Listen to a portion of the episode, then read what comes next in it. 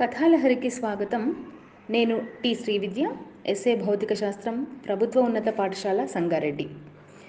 ఈరోజు మనం చెప్పుకోబోయే కథ కుందేలు పక్షి. వింధ్యారణ్యం అనే అడవిలో ఒక పెద్ద వృక్షం ఉండేది. దాని తొర్రలో చాలా కాలం నుండి కపింజలం అనే పేరు గల పక్షి నివసిస్తూ ఉండేది. ఒకరోజు పక్షి మేతకు బయలుదేరింది. ఆ రోజు సాయంత్రం ఆకాశం నిండా మబ్బులు కమ్మి జోరున వర్షం కురవసాగింది. ఆ కారణంగా పక్షి తన గూటికి చేరుకోలేకపోయింది. ఆ చెట్టుకి దగ్గరలోనే ఉన్న ఒక పొదలో దీర్ఘకరణం అనే ఒక కుందేలు నివసిస్తూ ఉండేది. అది వర్షానికి తడిసి పక్షి నివసించే చెట్టు తొర్రలో తలదాచుకుంది. కాసేపటికి ఆ కుందేలు నిద్రపోయింది. బాగా చీకటి పడిన తర్వాత వర్షం తగ్గింది. పక్షి చీకట్లో వెతుక్కుంటూ ఎలాగో తన గూటిని చేరింది.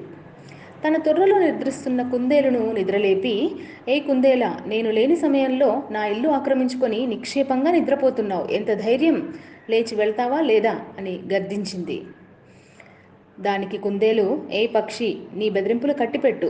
చెరువులు దొరువులు తొర్రలు ఎవరు ముందు ఆక్రమించుకుంటారో వారివే. అంతేకాని అవి ఎవ్వరి సొంతము కాదు. మాట్లాడకుండా పోయి ఇంకో చోటు వెతుక్కో. లేదంటే ఎవరి దగ్గరికైనా వెళ్ళి న్యాయం చెప్పమని అడుగుదాం అంది. ఆ మాటలను అంగీకరించిన పక్షి సరే రేపు ఉదయాన్నే మన తగాదా తీర్చగలిగిన వారెవరి దగ్గరికైనా వెళ్దాము అని అన్నింది. నర్మదా తీరంలో ఉన్న దీ దధికర్ణుడు అనే పిల్లి దగ్గరికి ఈ ఇద్దరు వెళ్ళారు. దధికర్ణుడు వయోవృద్ధుడు ధర్మాధర్మాలు తెలిసినవాడు మన తగాదా తీర్చగలడు అని అనుకున్నాయి. పిల్లి వీరిద్దరికీ మర్యాద చేసి మీరు వచ్చిన పని ఏమిటి? అని అడిగింది. అందుకు పక్షి మరియు కుందేలు అయ్యా మాకొక స్థలం విషయంలో తగాదా వచ్చింది. మీరు పెద్దలు ఆలస్యం చేయకుండా తగాదా తీర్చి పంపించండి అంటూ తమ బాధనంతా వివరించాయి.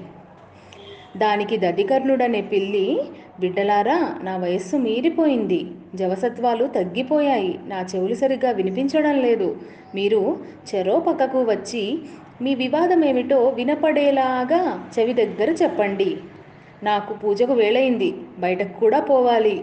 చాలా దూరం నుంచి వచ్చారు కనుక మిమ్మల్ని నిరాశకు గురి చేసి పంపలేను. మనం మరణించిన తర్వాత మన వెంట వచ్చే ఒక ధర్మం మాత్రమే.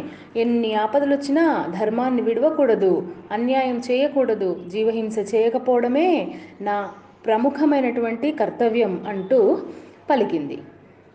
దాని ధర్మపన్నాలు నమ్మి కుందేలు పక్షి దాని పక్కగా వెళ్ళి నిల్చొని బాగా దగ్గరగా వెళ్ళి చెవుల పక్కన నిల్చున్నాయి. అవి దగ్గరకు రాగానే పిల్లి రెండింటిని పట్టుకొని చంపి తినేసింది. పక్షి కుందేలు చనిపోయే ముందు ఇలా అనుకున్నాయి. ఆ తొర్రలో ఎవరు పడుకుంటే మాత్రమే ఉదయాన్నే ఎవరి దారిన వారు పోయేవాళ్ళం. ఇంత దూరం ఈ పిల్లి వద్దకు వచ్చింది చనిపోవడానిక?